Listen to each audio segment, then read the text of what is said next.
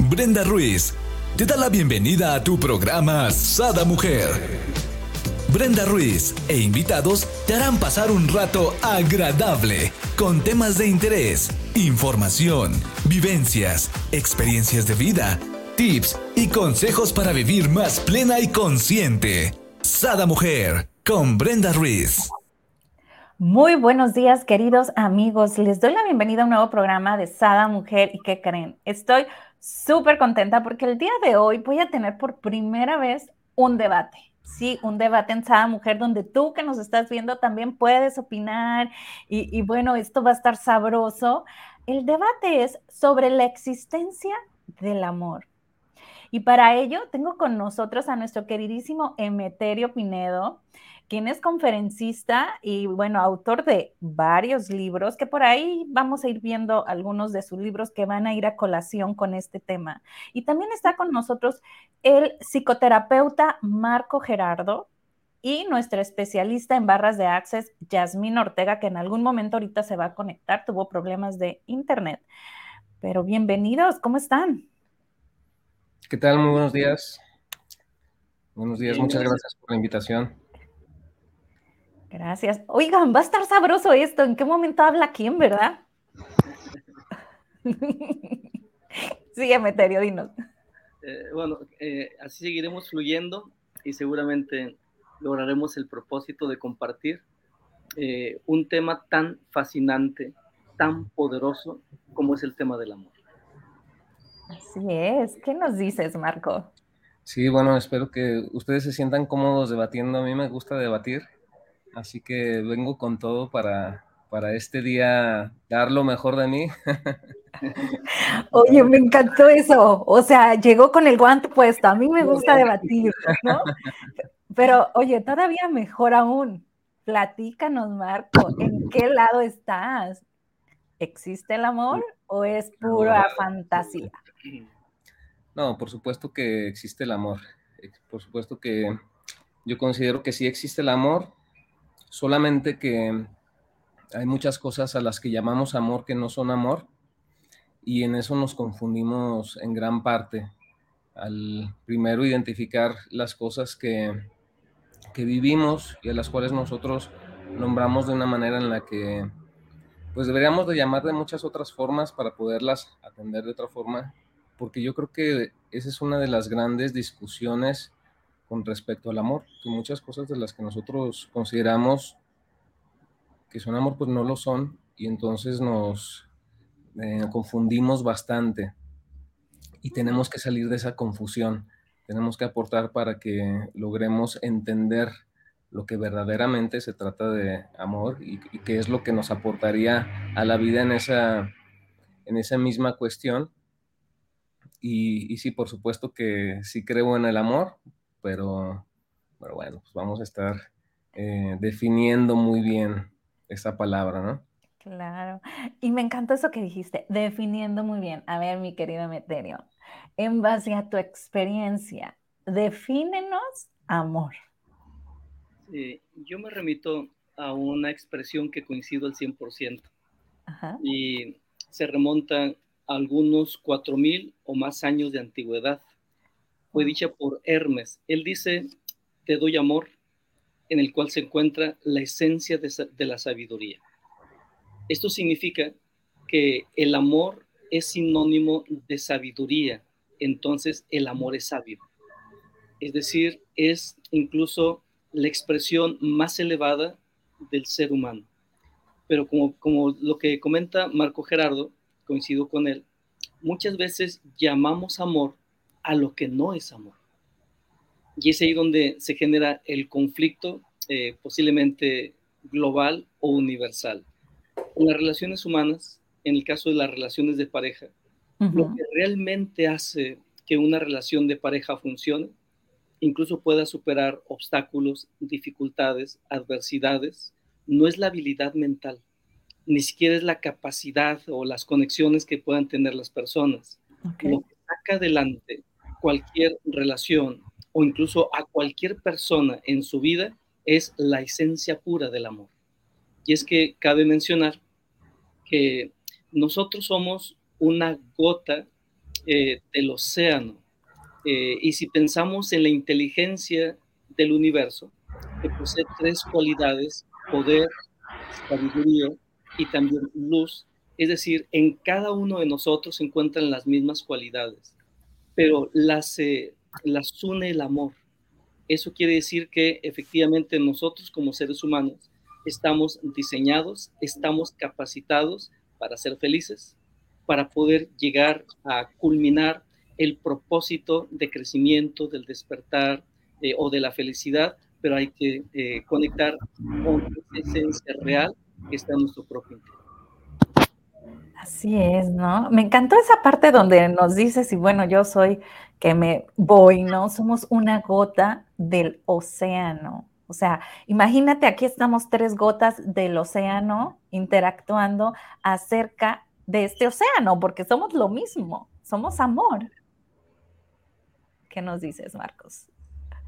Sí, fíjate que hay un dato interesante, uh-huh. hay un dato interesante, bueno, en este sentido de lo que estamos compartiendo el día de hoy. Eh, se dice que actualmente el treinta por ciento de los matrimonios, uh-huh. el treinta por ciento de los matrimonios eh, en estadística del año dos mil veinte, dos mil veintiuno, eh, es la cifra de divorcio, treinta por ciento de los matrimonios. Oh, muy poquito. Muy poquito, este, pero es doce por ciento más que la, el porcentaje anterior tomado en el dos mil dieciséis, más o menos. Ajá. Entonces, se ha incrementado y actualmente no existe una, una estadística de este año, pero se dice que ha aumentado hasta casi el cuarenta por ciento esta, este porcentaje. Uno de los países que más divorcios tiene, adivina cuál es. Ah, pues México, yo creo. Me- México se encuentra en, en, el, en los números medios. Estados Ajá. Unidos está en el número uno de, de, esta, de este porcentaje, ¿no? Es donde Ajá. existen mayormente divorcios. Pero es, es un dato interesante porque se habla mucho de que incluso una de las pandemias, de las pandemias modernas, Ajá. es precisamente los divorcios y las separaciones de pareja. Es uno de los fenómenos que actualmente se conciben. Y esto obedece, pues, obviamente a muchísimas causas, ¿no? Muchísimas causas. Ajá. Una de ellas, pues, tiene que ver con la diferencia en la manera en la que socialmente nos estamos ya organizando, en donde, pues, actualmente había roles muy definidos en nuestra sociedad, en nuestras familias, y eso hacía que las, fam- que las familias o que, eh, digamos, los matrimonios fueran más duraderos. ¿Por qué? Porque esa manera de organizarnos, en donde cada uno llevaba un rol, hacía que pues, hubiera mayor, eh, mayor solidez, mayor cohesión, y no, no existía tanto esta figura de los divorcios, esta figura social. Había Ahora, como una seguridad, ¿no? O sea, eso una... te brindaba una, una seguridad, esa misma estructura que, de la que, que hablas. Y, y, y aquí, antes de que continuemos, quiero decirte algo. O sea, yo me divorcié hace dieciséis años. Cuando yo le digo a mi papá, ya no aguanto, me voy a divorciar, ya tomé la decisión, mi papá me voltea y me dice, ay, no, mijita, tú hasta en eso andas de moda. Nomás porque está de moda, te quieres divorciar, ¿no? Como decías tú ahorita, o sea, es como la pandemia que anda ahorita, ¿no? Entonces, para mi papá era lo que hace dieciséis años estuvo de moda y la hija era un capricho que también se quería divorciar porque pues quería estar a la moda, ¿no? En vez de empatizar y decir, bueno, ¿qué es lo que realmente te sucede? ¿Por qué te quieres divorciar? Sí, mira, nos vas a servir de un caso de referencia, ¿no? Sí, y, y fíjate, qué curioso lo que tú comentas, porque también una de las cosas que se, se, se toma mucho en cuenta para analizar este punto es que dos terceras partes de quien, digamos, inicia los procesos de divorcio, quien pide los, el divorcio, es la mujer. No, dos terceras partes, te corrijo, el noventa y nueve punto nueve por ciento la mujer toma la decisión. Pero fíjate, eso habla, eso habla de, de algo interesante, ¿no? Se dice que los hombres somos quienes más huimos del matrimonio previamente a, a casarnos, pero somos los que de alguna manera tenemos mayor eh, estabilidad o, o quienes eh, rehuyen más al tema del divorcio. Al contrario, bueno, esta estadística nos dice que es más la mujer, pero fíjate que, que decía que interesante porque si tú piensas hace cuarenta años, hace treinta años incluso, pensar en que una mujer promoviera un divorcio pues es, es algo para ese tiempo muy descabellado, ¿no? Entonces, claro, gran parte de estos cambios que estamos viviendo el día de hoy y que nos llevan hacia ese punto, tiene que ver mucho con un cambio en la conciencia de las personas, un cambio en la conciencia o en la manera en la que nosotros estamos concibiendo el tema de las relaciones humanas, y habla también de una necesidad en las que tenemos que redefinir este tema de lo que es el amor, este tema de lo que son las relaciones. Tenemos que tener mayores herramientas para poder llevar una, un, una relación sana y duradera, y ya no es algo que se dé en automático como posiblemente se daba antes, ya es algo en donde se tiene que tener un esfuerzo mayor si es que queremos pues, lograr una, una relación eh, duradera o una relación estable. Entonces, pues bueno, eh, gran, grandes aspectos interesantes, ¿no? Uno decía el, el cambio en la conciencia de las personas, que ya no es la misma, hay mayor apertura, pero eso obviamente abre hacia el que en algunas cosas tengamos mayor conciencia y en otras cosas tengamos que redefinir el tema, pues, eh, este tipo de temas. Así es. A ver, mi querido Emeterio, ¿qué nos quieres decir? Ya te vi. Lo, lo usemos o no, lo reconozcamos o no, lo vivamos o no, el amor está ahí. En las relaciones, en este caso, lo enfocamos al tema de la relación de pareja. Hay cosas que se dicen, pero en realidad no están conectados con lo que es. Eh, pongo un ejemplo. Eh, está en este momento muy fuerte la idea de que una pareja cuando se enamora, se plantea como que es una etapa casi casi de fantasía y que ese enamoramiento pues finalmente va a pasar y supuestamente la pareja va a conectar con el mundo real y es a partir de ahí donde o se ajusta o simplemente se aleja. En realidad eh, eso que se menciona no está reflexionado a un nivel más profundo. Incluso nos ayudan algunas nuevas, algunos nuevos hallazgos. Se ha podido observar, estudiar, de que algunas parejas, después de pasar esa etapa de enamoramiento visible, eh, al hacer cierto tipo de estudios, se ha descubierto que esas parejas siguen manteniendo el enamoramiento. Es decir, punto número uno, en realidad el amor en dos, que es el enamoramiento, el amor en dos no desaparece. Eso es algo irreal. En realidad es una especie de, de, de fantasía transmitida de boca en boca y que se hizo simplemente una bola de nieve grande. Y es que resulta que hay que entender eh, la naturaleza del amor. Yo lo planteo de la siguiente manera.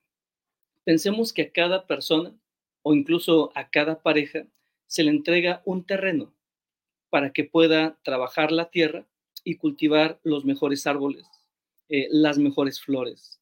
Y entonces de inicio, eh, la persona o la pareja, entusiasmada por el regalo, eh, lo empieza a atender la primera semana o posiblemente el primer año. Pero después la rutina, posiblemente el ego, las expectativas, el apego, otro tipo de cosas diferentes al propósito se empiezan a involucrar. Y entonces la persona empieza a, desanimar, a desanimarse, ya no me gustó esto, es quizás mucho trabajo, y empieza a desatender el jardín.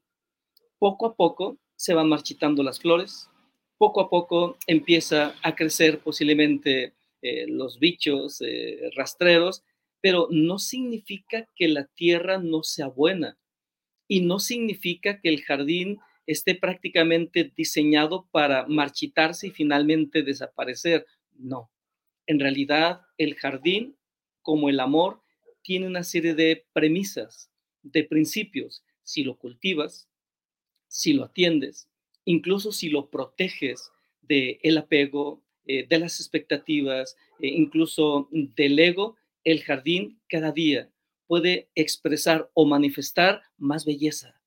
Incluso puede conectar con la misma abundancia, es decir, las flores, que al principio era una cantidad, cuando en la medida que se va cultivando y atendiendo, se multiplica, están conectados con la abundancia y puede convertirse en un verdadero paraíso. Y ese jardín se puede mantener diez años, veinte años o incluso toda la vida. De la misma manera, entonces decía que en nosotros se encuentra el amor. Es la energía más potente y más poderosa que existe en todos los aspectos. Si una persona tiene dificultades, adversidades, problemas económicos, problemas incluso existenciales o de salud, si cultiva esa energía del amor, que es una energía de vida, es una energía universal, sin duda, si la van encaminando, cultivando, puede tener las mejores experiencias de vida. Total, totalmente de acuerdo con ambos. Y aquí, ¿no? Digo, me tocó la mujer Grinch, donde realmente eh, sí estoy enamorada del amor. Y yo digo enamorada del amor. O sea, no es de que te vas a enamorar de tu pareja. Eso es una decisión, ¿no? Y eso va cambiando y va evolucionando. No es un amor siempre permanente. Tienes que amar hasta sus defectos, o no, no digamos defectos, porque no son defectos, sino a lo mejor lo que para ti no estaba uh, correcto, a lo mejor tus valores son unos y los de tu ser amado es otro, pero es esta parte donde, donde hay este amor incondicional que hasta eso lo amas, ¿no? Y yo de repente hace ciertas cosas me digo, híjole, cómo te adoro, pero realmente es como que le quiero mentar la madre, ¿no? Pero esto, ay, cómo te adoro, igual tiene así como que, ah, es sarcasmo, ¿no? Pero es, es, es esta forma, ¿no? Cambiante. Yo digo que, que tenemos que aprender a hacer eso. Y, y, y lo digo porque inclusive este lunes voy a tener un tema acerca del divorcio, porque me habló una persona y me dice, oye, eh, eh, Brenda, necesito que me aconsejes, mi hija se quiere divorciar, pero bueno, es que su, su esposo ya le dijo que no vuelve a suceder y nos lo juró enfrente de nosotros, de sus papás, y, y pues como mi hija ya era la séptima vez, ya le había dicho otra más, no te aguanto, pero hoy sí está cambiando porque lo dijo enfrente de nosotros y volteo y yo le digo, señora, permítame, o sea, no, no, no, no. ¿Cómo, cómo que, cómo que ahora sí va a cambiar? Mira qué baquetón este, ¿no? Ahora que ya veo que ya se le puso difícil, bueno, incluyo a los suegros, y después que vaya a llamar al Vaticano a la octava, y, y o sea, no, y luego todavía dice, no, es que en Sinaloa así, así ya ves cómo son los sinaloenses, pues ellos, ellos pueden hacer y pueden no sé qué, no, no, entonces, ¿cómo podemos dar amor? Y aquí es, es la parte importante, ¿cómo podemos dar amor si no nos amamos? O sea, yo me tengo que amar y para amarme tengo que poner límites. Y, y no digo, habrá parejas donde, bueno, pues eso es lo divertido y cada quien anda por su lado y están bien. Ok, es con lo que ustedes estén bien. Pero si se, si se hicieron sus votos de fidelidad, y ¿no? Respetémoslo. Algo cambió. Platícamelo y, y modifiquemos estas bases de, de, de nuestro amor, ¿no? Yo le digo a mi marido, ahora, bueno, nació Gabriel hace un año, ya mañana cumplió un año, y es como que, a ver, tenemos que volver a checar nuestros anhelos de qué es lo que deseamos, de qué es lo que esperamos de nuestra relación y hacer estas modificaciones. Mira, y haz de cuenta, haz de cuenta que lo llamé, aquí llegó. Noticias. Ah, noticias, dice. Va a dar las noticias y me trajo a Gabriel. Sí, hijo. Pero, ok, te escuchamos, Marco. ¿Tú qué dices? Sí, mira, bueno, es precisamente de lo que estamos comentando en donde tenemos que empezar a redefinir precisamente lo que es la experiencia de amor.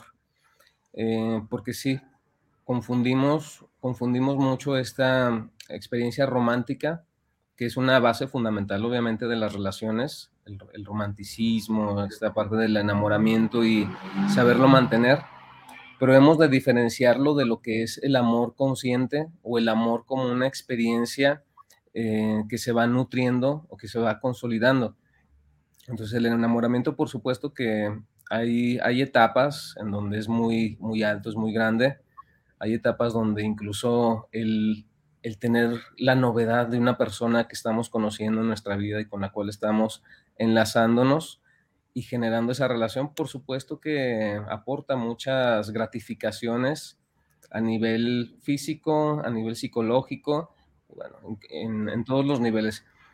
Pero hablar de una experiencia de amor consciente representa no algo que se tiene que dar, ya lo decía, en automático. Es algo en donde tenemos que involucrarnos de una manera en donde llevemos acciones concretas y donde tengamos mucha disposición para alimentar ese amor. Hay, por ejemplo, algunas áreas importantes, que es, por ejemplo, el área de la comunicación, que es una de las áreas que se afectan más en las relaciones cuando ya llevan un tiempo, un tiempo pues ya caminando juntos, en donde hay vicios, hay vicios que se cometen. Por ejemplo, el hecho de, de no comunicar las cosas hacia, hacia la otra persona cuando hay, por ejemplo, un problema, cuando hay ya una insatisfacción en cuanto a la relación. Eh, el, el hecho de no comunicarlo lo que va haciendo es que la persona se vaya quedando con estas, con estas piedritas que cada vez van llenando más el costal. La comunicación nos sirve para eso, no, o nos tendría que servir para eso, para que todas una, cada una de esas cosas que se van, que van surgiendo se vayan resolviendo en el momento o se vayan, eh, digamos, eh, no vayan generando estos desequilibrios. Entonces, esa falta de comunicación y que tiene que, mucho que ver con que, pues sí, como tú lo comentabas, muchas veces ni siquiera nosotros mismos sabemos eh, comunicar las cosas, decir lo que queremos, poner eh, las cosas claras respecto a quizás si los límites, los parámetros o lo que nos gustaría vivir dentro de la relación. Y entonces eh, no hay una honestidad o una claridad hacia lo que pues, eh, se necesitaría de, de ir comunicando a la otra persona. Es, es un vicio en nuestra sociedad moderna la individualidad. El que cada una de las personas vemos las cosas a nuestro modo. Y dice, es un vicio porque esto, en, en contextos como las relaciones humanas, pues va a generar un problema. Una relación de pareja, de amor, no quiere decir tener una postura individual uno y su otra postura individual el otro. O sea, no, se requiere de tener una psicología del conjunto, una psicología de pareja. Y esto, bueno, ya lo decía, se da en la comunicación. Entonces, disposición para resolver los problemas, disposición para abordarlos, disposición para comunicarlos, disposición para tener charlas o incluso eh, en muchas ocasiones discusiones, pero fíjate, discusiones no quiere decir peleas, no quiere decir este, eh, llegar a, a aspectos así, no, discusión quiere decir el hecho en donde yo digo mi discurso, de ahí viene la palabra. Eh, abordo los temas que quiera que se traten y la otra persona hace lo propio también y hay una, hay una escucha activa por parte de los dos y, y las discusiones pues nos sirven para llegar a un punto medio y ese es el, el, el otro aspecto. Si nosotros nos quedamos en la individualidad jamás vamos a llegar a ese punto medio. Tenemos que generar una psicología del conjunto para poder llegar a, ese, a esos puntos. Entonces disposición, decía, para, la, para generar estos acuerdos, disposición para resolver los conflictos y, y otra de las cosas importantes en el tema del amor, pues es el promover la confianza, que finalmente la confianza es uno de los temas graves, de los temas que, que ponen en foco rojo a las relaciones de pareja, pero para que haya confianza, pues nos, se necesita de muchísimo trabajo por parte de las dos personas, que tiene que ver, sí, con, ya lo decía, el tema de la comunicación, pero también tiene que ver con el, el punto de ser consistentes en la relación, de ser eh, honestos, de ser de cada vez ser más de una sola pieza. En, en algún momento lo analizábamos en un podcast en donde decíamos esta parte en donde, eh, por ejemplo, para un hombre puede ser muy fácil el prometer algo y no cumplirlo, porque para un, para un hombre no tiene gran relevancia esto. O sea, un hombre es más de, de ir resolviendo los problemas en el momento y no se da cuenta del alcance que en otro momento puede tener una acción realizada este, en su momento. Para un hombre es, ya lo resolví en este punto, pero quién sabe después lo que vaya a hacer. Entonces, eh, una de las cosas que puede llegar a hacer el hombre es eso, prometer y no cumplir, pero eso para la mujer es muy grave. Es una, digamos, diferencia abismal entre Ajá. hombres y mujeres. Para una mujer una promesa incumplida eh, es, es una falta, decía, enorme. Entonces, el hombre tiene que tener esta conciencia de que la confianza se va a ir generando a partir de esos detalles en donde yo digo algo y tengo que ser consecuente con ello. No puedo simplemente irme saltando este tipo de aspectos para resolver en el momento y, y evitarme un, un problema momentáneo, sino que tengo que ser, tener una conciencia más, más abierta, más, eh, más lúcida con respecto a lo que va a ir generando en la relación cada detalle o cada acción que yo vaya realizando. Entonces, bueno, de entrada esas, esas tres partes: comunicación, disposición para resolver los conflictos y, por supuesto, el tema de la confianza son bases para una relación de amor. ¿Qué nos dice Emeterio? Eh, el amor es lo que es. Ajá. Eh, es la energía y es la fuerza más potente que sostiene todas las cosas.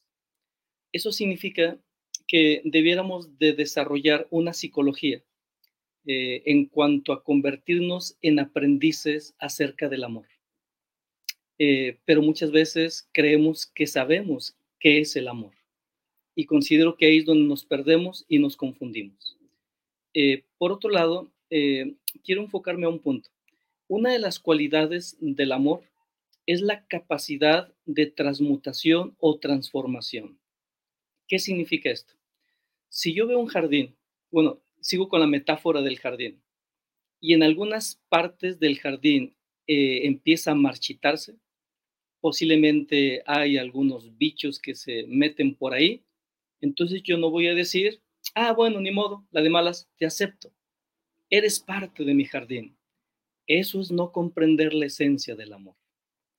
Dice Víctor Hugo, el poeta, que la mejor expresión del amor se da a través de los seres humanos, en este caso a través de la relación de pareja. Cuando yo veo eh, algo en mi pareja que no me gusta, no lo celebro. Eh, no, pongo, no me pongo a replicar las campanas y decir, ah, qué bueno, te acepto con virtudes y defectos. Es que ese es el error. Desde mi perspectiva, no estás siendo aprendiz del amor. No estás comprendiendo la esencia misma, eh, que es el pegamento que les une. A ver, es que aquellos aspectos que no están trabajados en la personalidad del hombre o en la mujer no son celebración. No es para abrazarlos. También los amo. ¿Te das cuenta que, es, que estás abrazando al ego? Y te estás dando cuenta que el ego es el destructor del amor o busca destruir el amor. Considero entonces que hay una confusión en algunas personas en considerar de que abrazo a la sombra, abrazo también lo malo. Eh, sí, pero ya lo abrazaste posiblemente desde hace miles de años y es lo que te ha llevado a la infelicidad. ¿No se tratará acaso más bien, en lugar de abrazar, en desabrazar? Y en lugar de aceptar, ¿no será capaz más bien la psicología de trabajar, como dice Marco Gerardo? A ver, estas áreas del jardín están mal, se están marchitando y posiblemente se va a extender hasta, hasta secar todo el jardín. Eso yo no lo voy a, a celebrar, porque el amor es transformación, pero también el amor es acción, pero una acción consciente. Entonces, cuando algo no está eh, contribuyendo a la armonía, en el tema de la relación de pareja, no lo voy a celebrar.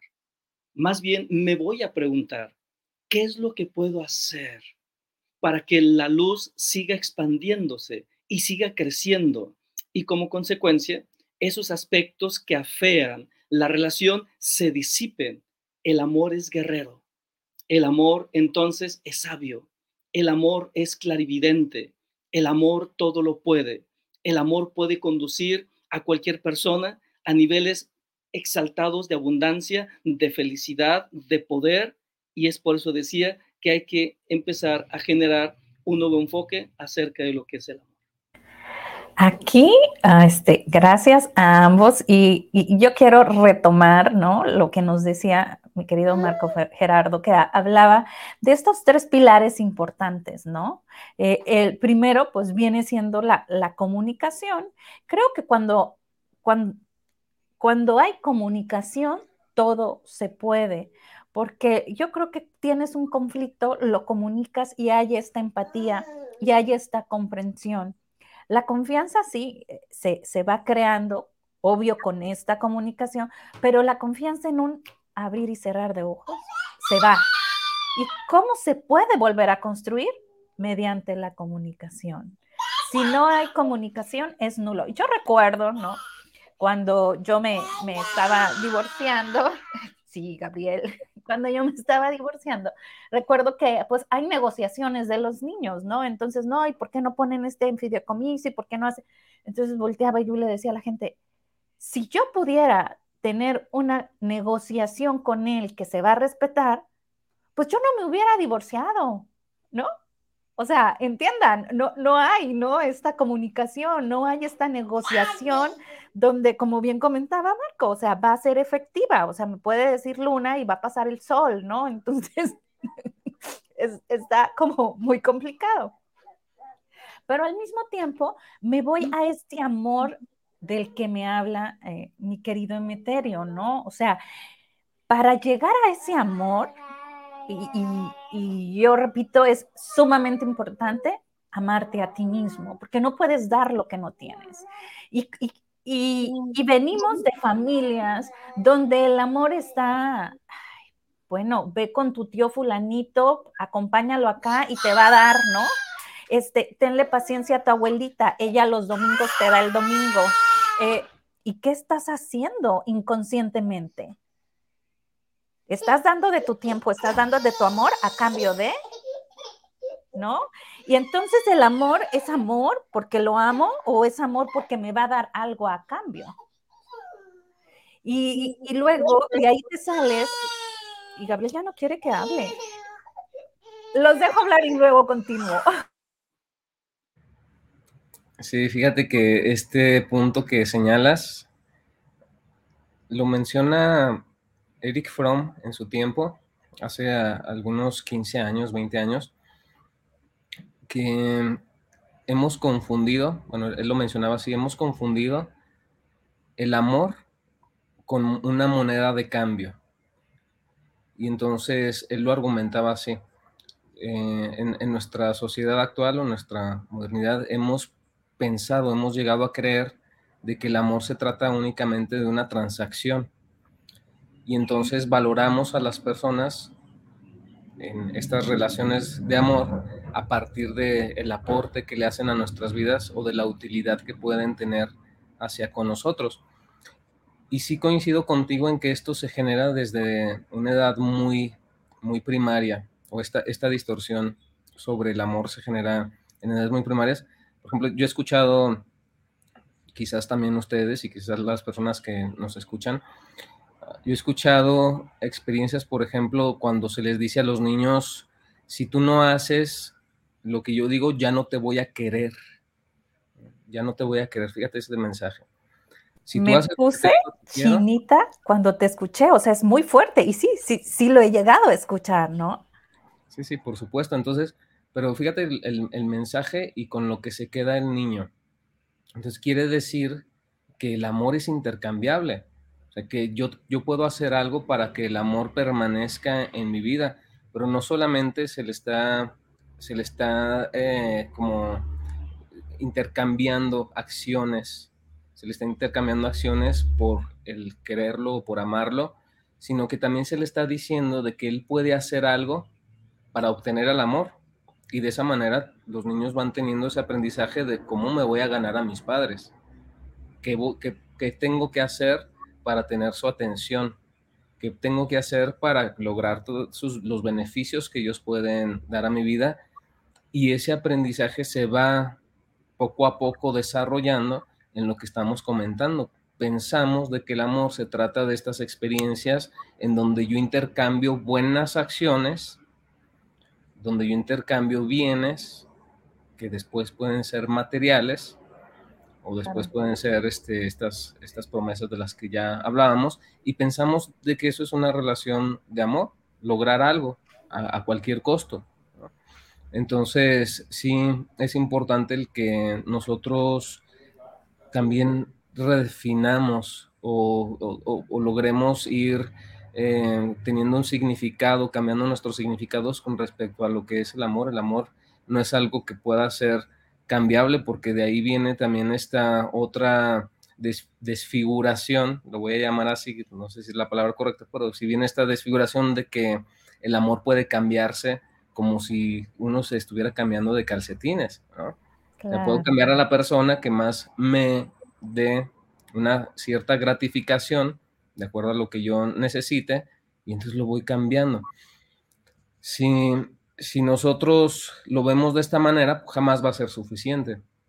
Jamás vamos a, a tener a alguien que cumpla con todas las expectativas que nosotros queramos darle. Entonces, tenemos que pasar a este otro nivel en donde, a ver, el amor no se trata de una gratificación superficial. El amor se trata de conectar con algo que va más allá incluso de, de lo físico, va más allá de, de lo material. El amor es una experiencia que se da en otros niveles, se da en otras dimensiones más profundas de la experiencia humana. Desde ahí yo voy a conocer un, esta, esta otra realidad, esta otra dimensión, pero a, al mismo tiempo yo voy a conocer algo más profundo de mí. Y ese es el aspecto que tenemos que tener en cuenta. Una experiencia de amor sana y consciente te va a ayudar a descubrirte a ti, a crecer personalmente, y esa es la mayor gratificación que puede haber. La gratificación que hemos confundido no está fuera de nosotros. La gratificación más grande es poder conectar con esa experiencia de mayor contacto hacia, hacia con nosotros mismos, y la podemos realizar, por supuesto, en un escenario de amor hacia otra persona. Ahí podemos también tener un escenario que nos ayude a descubrirnos a nosotros mismos y que nos ayude también a, a descubrir todo ese potencial interno que tenemos con respecto a, a ese amor más trascendental. Claro, porque aquí hace cuenta que venimos con esta situación, ¿no? De haces A y entonces te amo. Dime, de niño así venimos, ¿no? Come, pórtate bien, haz tu tarea. Entonces hay esta aceptación y este apapacho, ¿no? Ahora, sales de ahí sin tener una individualidad, ¿no? Como tal, sin realmente amarte y ser independiente, y te vas a una relación, a un matrimonio. ¿Y qué pasa? Ok, si yo me porto A, B, C o D, entonces voy a tener el amor de mi esposa o de mi esposo, ¿no? Y, y luego tengo hijos, no, no, si yo hago con mis hijos, no, y tengo la casita como el castillo de las princesas, ¿no? Limpiecita, la comidita y todo listo para cuando mi marido llegue, no, entonces yo soy buena mujer, yo soy buena madre, yo, ¿no? Y aquí van todos estos estereotipos, pero ¿en qué momento nos paramos a hacer esa conexión divina de la que hablas, ¿no? De, ok, me reconozco a mí, tengo mi conexión, conozco mis talentos, conozco mis dones, conozco mis debilidades y me acepto. Entonces yo este amor ya lo puedo compartir y no necesito esta codependencia, yo no necesito este intercambio. Yo estoy contigo porque te amo, ¿no? No porque hagas o no hagas. En el momento que a lo mejor y este, ya, no, ya no haya este amor mutuo, Y, y que lo platiquemos, pues bueno, ya no hubo, pero lo, el tiempo que estuvimos lo disfrutamos, ¿no? Sí, qué pues, divino fuera así, ¿no? Por supuesto, y tenemos que partir de donde tú comentas, donde tenemos que descubrir el amor en nosotros mismos para poder aportarlo de una manera más clara, más consciente. Entonces, ese es el gran reto de la vida de la vida de toda persona. salir de sus propios condicionamientos y de sus propias limitantes respecto a la visión del mundo y su relación con el mundo, salir de ahí y poder llegar a esos niveles de mayor comprensión para las relaciones humanas y la relación, por supuesto, con consigo mismo. Ajá. Aquí, mi querido Emeterio, ¿no? Ya, ya te estoy viendo. Yo sé que ahorita nos vas a dar una enseñanza donde nos vas a, por ejemplo, a las amas de casa o a los esposos, ¿no? Que viven esta relación que acabo de comentar, que viven esta codependencia. Entonces, de repente, esto se vuelve una batalla campal, porque ya no eres mi pareja en la que me apoyo, sino eres mi competencia, ¿no? A que si te quieren a ti más los niños o si...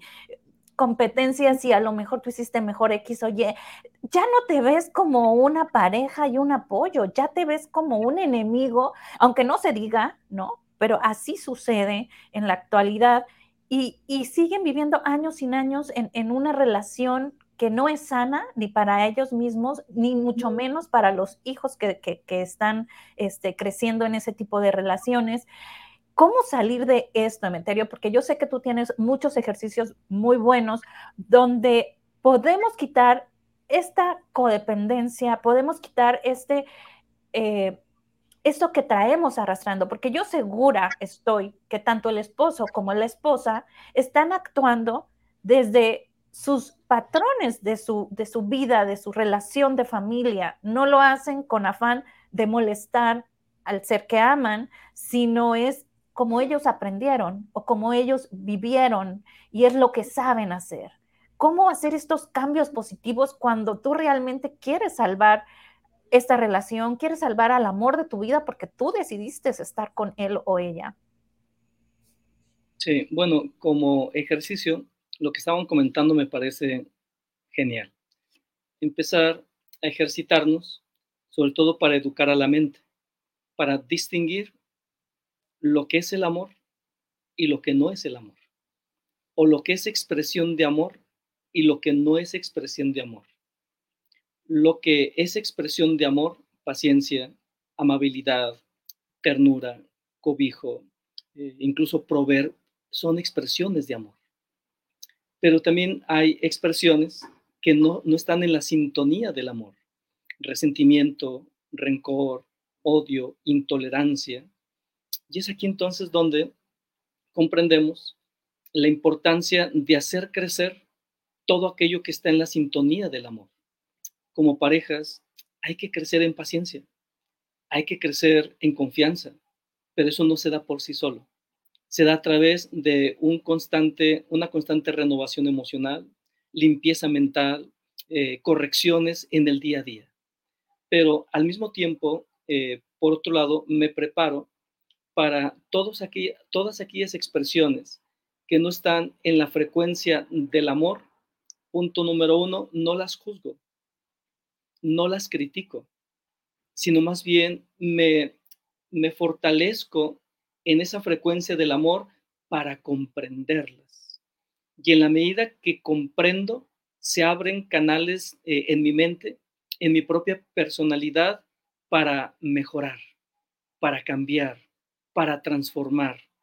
Es decir, si seguimos esa tónica en la vida misma, en este caso en la relación de pareja, irá creciendo el amor inevitablemente e irá decreciendo aquellos aspectos que no están en esa sintonía, y considero que eso es parte de los aprendizajes, no solamente a nivel personal o a nivel individual, en este caso a nivel de pareja, considero que ahí hay un manantial de conocimiento, de comprensión, que nos puede dar una buena ruta o una buena, una buena eh, vía de crecimiento. Dice Pablo de Tarso, ama y haz lo que quieras. Aquí el asunto, volvemos al punto que estábamos, con el que estábamos iniciando, es que confundimos fácilmente eh, lo que es eh, apego, lo que es incluso posesión, con lo que en realidad es el amor. La premisa es correcta, ama y haz lo que quieras. Pero comprendo que el amor es incluso algo que se va cultivando. En la medida que una persona empieza a ser más consciente y empieza a atender más la expansión de la comprensión, de la confianza, de la amabilidad, de la sonrisa se va fortaleciendo en el amor. Y desde ahí es más sencillo ir haciendo a un lado eh, el resentimiento, la intolerancia, y es ahí donde considero que el amor es bueno tomarlo como camino, porque el amor es el camino mismo. Y en la medida que aprendemos a andar, a caminar, ahí también podremos quitar lo que no es para finalmente quedarnos con lo que es. Otro de los elementos también considero eh, que vale la pena poner aquí en la reflexión es que en las relaciones de pareja hay relaciones que tienen una energía y que tienen incluso un propósito de acompañamiento de toda la vida. Y está bien, pero hay otras relaciones de pareja que tienen otras características eh, y que tienen que ver con el acompañamiento o el aprendizaje posiblemente de un año, o quizás de dos o de cinco, y también está bien. Es decir, cuando logramos conectarnos con la esencia misma, eh, en este caso del amor que es sabio, podemos incluso comprender la naturaleza de estos aspectos de relación y no vivirlos en conflicto, sino más bien vivirlos en ese estado más elevado de comprensión. Y considero que desde ahí podríamos también proteger la expresión del amor, que al fin y al cabo el amor es una sustancia espiritual. Por eso está en todo y en todas las cosas, incluyéndonos también a nosotros. Y por eso decía, considerarnos como aprendices en, en el aspecto más grande, generador de la vida, de todas las cosas, es un buen camino, es un buen norte. Así es. Y bueno, para ti que nos estás viendo, manos a la obra, porque en realidad cuando uno ama, ¿no? Y, y hace este cambio como, como nos comentan, ¿no? Ver, trascenderlo, transformarlo desde el amor, no verlo y juzgarlo, sino comprenderlo. Eh, la vida, la vida misma, nuestro alrededor cambia, porque cuando uno trata de que nuestro alrededor sea según lo que nosotros pensamos que es lo correcto, pues nuestra vida se frustra, eh, llega la ansiedad, llega, ¿no? veinte mil eh, angustias, enfermedades este, emocionales, porque no estás vibrando en el amor, ¿no? Sino en el control, sino en el ego, sino en, ¿no? en todos estos juicios. Pero cuando hacemos esos cambios, y totalmente de acuerdo, yo le decía a mi marido eh, en algún tiempo, eh, ya como al año o dos años de, de estar juntos, perdimos un bebé, el primer bebé juntos, y decía yo, ok, yo creo que ya nuestra experiencia de vida juntos, ya hasta aquí llegó, le decía, yo creo que yo estuve contigo para esto, esto, esto, y tú estuviste conmigo para esto, esto, esto. Y volteaba y me veía, ¿de qué rayos me hablas? O sea, no, porque estoy totalmente de acuerdo con eso. O sea, tenemos que ser observadores, el para qué, y siempre en pro. O sea, no te vas a quedar en un lugar donde te sientes que, que están estancados ambos, donde no hay un apoyo de superación. Por ejemplo, hace algunos días le decía yo, yo creo que mi próximo eh, reto en esta vida, le digo, es ser conferencista. Y volteé y me ve y me dice, no, no, primero tienes que escribir tu libro. Y yo, ¿un libro? Yo, no, hombre, no se me antoja. No, primero tienes que leer, escribir tu libro. Entonces, yo pude haberlo visto como, ah, este, ¿no? Qué cabrón, no quiere que yo sea conferencista. O puedo verlo como, ah, mira qué chido, o sea, quiere impulsarme con el libro, está bien. Entonces, ok, le digo manos a la obra, ya le puse nombre a mi libro, ya tengo los, te- o sea, y hace como una semana que, que me lo puso, pero yo lo veo como un reto, no lo veo como, como un para qué, o sea, hay cosas que yo no veo, que para eso mi alma, que está a un lado mío, que vibramos todas las noches en la misma sintonía, pues me impulsa a ver lo que yo no veo. ¿Es correcto? Sí, qué maravilloso que lo veamos así, ¿no? O sea, en vez de verlo como algo de que, ah, este cabrón o esta cabrona me está limitando o no ve mis logros, ¿no? Verlo como, ay, qué chido, me está impulsando a esto. O sea, mira, yo no, yo no había visto esto, ¿no? Sí, y fíjate que es un tema recurrente, es un tema recurrente en las relaciones y algo que hemos de aprender a ir resolviendo, las diferencias. Las diferencias. Hay, hay, hay, hay varios tipos de diferencias. Hay diferencias que pueden ser flexibles, por ejemplo, el que tú piensas de una manera, yo pienso de otra, pero podemos llegar a un punto medio, podemos llegar a encontrar estos, este escenario en donde sí nos... pues sí coincidimos, y ese son un tipo de diferencias, por ejemplo, cosas que no son tan, tan relevantes como para caer en, en, en una en brechas así como muy, muy opuestas, pero hay diferencias que son irreconciliables, o sea, diferencias que son muy fuertes en las relaciones, y son uno de esos elementos que se tienen que ir trabajando bastante. Ahora, tarde o temprano, si nosotros hemos de, de avanzar en una relación y lograr esa estabilidad que, bueno, estamos tratando de señalar, tarde o temprano tenemos que empezar a ver las cosas desde el punto en el que la vida no se trata de un venir a, a, a, a solamente recibir o a solamente tener gratificación en todos los sentidos. La vida se trata de, de un camino. La vida se trata de una experiencia de aprendizaje constante, y ese aprendizaje en muchas ocasiones tiene que ver con el que tenemos que salir de posturas rígidas o posturas que, que pues nosotros traemos de fábrica o de aprendizaje de vida, pero que no son propiamente sanas para las relaciones. Entonces, esas diferencias en muchas ocasiones tenemos que trabajarlas a nivel personal y no, con, no hacia con la otra persona. O sea, a nivel personal me refiero a poder tener un trabajo en donde yo mismo pueda ir cambiando perspectivas de vida, pueda ir cambiando eh, forma en la que tomo las cosas. Por ejemplo, puedo ver una diferencia muy, muy grande en mi, en mi pareja y decir, no, no, no, yo jamás en mi vida eh, aceptaría una persona que hace lo que esta persona hace, ¿no? Imagínate, deja la pasta de dientes así toda en, en el lavabo y, y eso a mí me...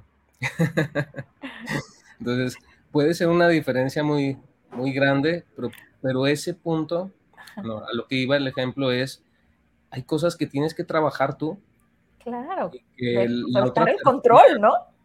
La otra persona posiblemente no cambie, posiblemente no, no salga de ahí, posiblemente lo haga, sí, y qué, qué bueno, pero posiblemente no, y, y ahí se va a tratar de un aspecto que tengas que reconciliar hacia contigo mismo en cuanto a lo que es el tener mayor tolerancia, en cuanto a tener mayor flexibilidad en tu pensamiento, en cuanto a tener una mayor apertura, en cuanto a lo que es la otra persona, y, y, y entonces salir de estos... Hay, hay tres, tres grandes, como tres grandes, llamémoslo demonios en el amor, en las relaciones. Ajá. Llamémoslo así para ponerle así como, como un poquito de drama, ¿no?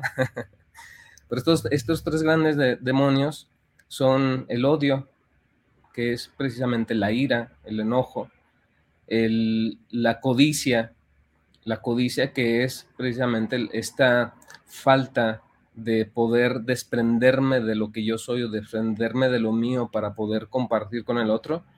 Y el otro es el orgullo, el orgullo que, que finalmente termina con todo y lo, lo incendia todo. Si, si yo no trabajo con estos tres aspectos de manera personal, mira, esté con la persona más fácil del mundo, o sea, más fácil me refiero más bondadosa, más sencilla, más...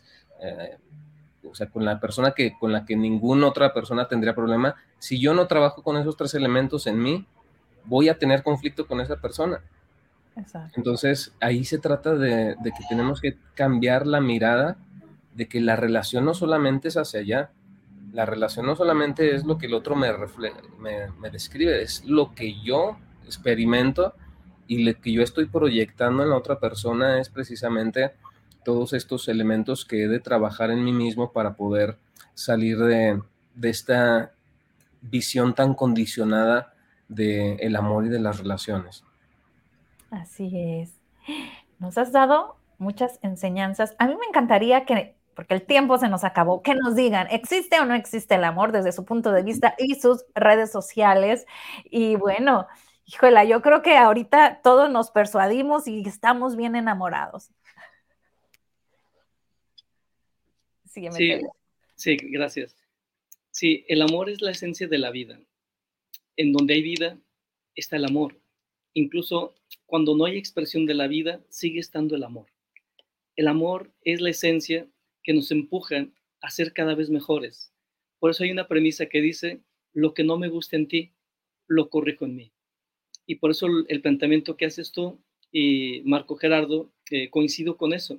En la vida diaria, en la medida que voy haciendo correcciones en mi mente, en mi palabra, en mi emoción o en mi acción, en esa medida estaré respaldando y estaré avivando ese amor, no solamente dentro, sino además proyectarlo hacia la vida, hacia el mundo.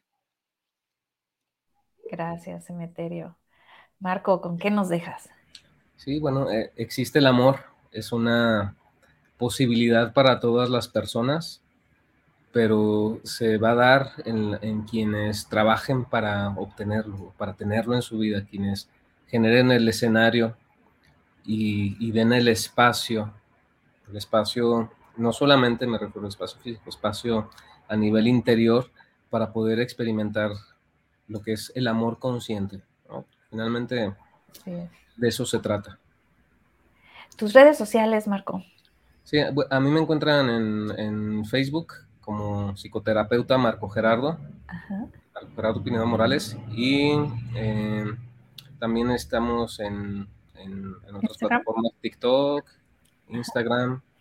Sí, pero en, gen- en general aquí tenemos el mayor trabajo en, en Facebook a través de, de, este, de esta página. Perfecto. Emeterio, tus redes. Sí, igualmente Facebook, YouTube, TikTok, eh, bueno, en todas las redes, Instagram como Emeterio Final. Exacto. ¿Y qué creen? ¿El amor existe? Mm, yo digo que el amor de pareja no existe. El amor de pareja no existe. El único amor que existe es el amor que tú sientes y lo irradias. Y lo irradias a tu pareja, lo irradias a tus amigos, lo irradias a tu familia, a tus hijos. Ese es el amor que existe, porque todos somos espejo. Entonces tú no puedes dar lo que no tienes. Existe este amor omnipotente, desde mi experiencia de vida, con el creador, con el universo, con el ser supremo en el que tú creas. Y esa conexión es la que te hace que, mira, yo siento que mi corazón ahorita está abarcando a Marco y está abarcando a Emeterio. Y yo siento que, que realmente siento que se expande. Pero no es un amor, sino es mi amor, ¿me explico? Entonces, creo que el amor de pareja no existe. Existe eh, las almas que vienen y se unen a, a crecer, a superar retos en esta vida, a ser mejores. Y hay unas que a lo mejor pueden acoplar y durar más años. Habrá otras que, como dice mi querido Emeterio, a lo mejor duran momentos pequeños en esta vida. Pero realmente es tu amor, En, en, en tu conexión divina. Para mí eso es. El amor de pareja no existe. Déjanos en tus comentarios, ¿tú qué opinas? ¿Existe el amor de pareja, Emeterio y Marco? Eh, el amor existe a nivel individual. Existe en la planta, en el río, en la montaña, en la relación de pareja. Existe en el pueblo, en la sociedad, en las estrellas, en el universo. El amor está en todo. ¿Pero nace? Eh, en todo. Eh, nace en la persona. Es que el amor no es, no es personal, el amor es universal. Es decir, pues, aunque el ser humano no existiera, el, el amor seguiría existiendo, porque es parte Ay. de algo mucho más grande, eh, en este caso, que una persona. Pero ya no lo viviría yo porque no existo. Eh, por eso decía, el amor existe independientemente de que eh, el ser humano lo vea, lo viva o no. Es algo mucho más grande. Por eso wow. decía, considero que es bueno ir más allá del pensamiento personal. Propio, claro. Pensam- Exacto, del pensamiento propio. Eh, la vida o, o la luz existe, aunque yo no la pueda ver. Pero está ahí. Mm. Es algo más grande, es incluso algo más grande que yo. pues ya nos dejó pensando a todos, ¿sí o no, Marco? Yo digo que el amor es la más grande aspiración que los seres humanos podemos tener, y es algo que nos hace caminar, es algo que nos hace seguir, es algo que nos hace avanzar, es algo que nos hace tener propósitos, que nos hace tener metas, que nos hace incluso eh, en muchas ocasiones volvernos a levantar, ya sea el amor experimentado hacia ti mismo o el amor experimentado hacia otra persona o el amor en cualquier, en cualquier índole, pero finalmente yo, yo diría, exista o no, para ti puede ser un, un aliento, para ti puede ser un significado o un sentido de vida. Entonces, eh, pues depende de cada persona, depende de cada persona el cómo pues lo establezca o lo quiera vivir en su propia vida. Pues muchísimas gracias y los dejo con esta tarea. ¿Cómo experimentan ustedes el amor? Porque ahorita me han dejado, o sea, yo no existo, no lo he experimentado y sigue existiendo. Ay, no, yo no me perdería de esto, no. Abrazo fuerte, fuerte a la distancia. Muchísimas gracias.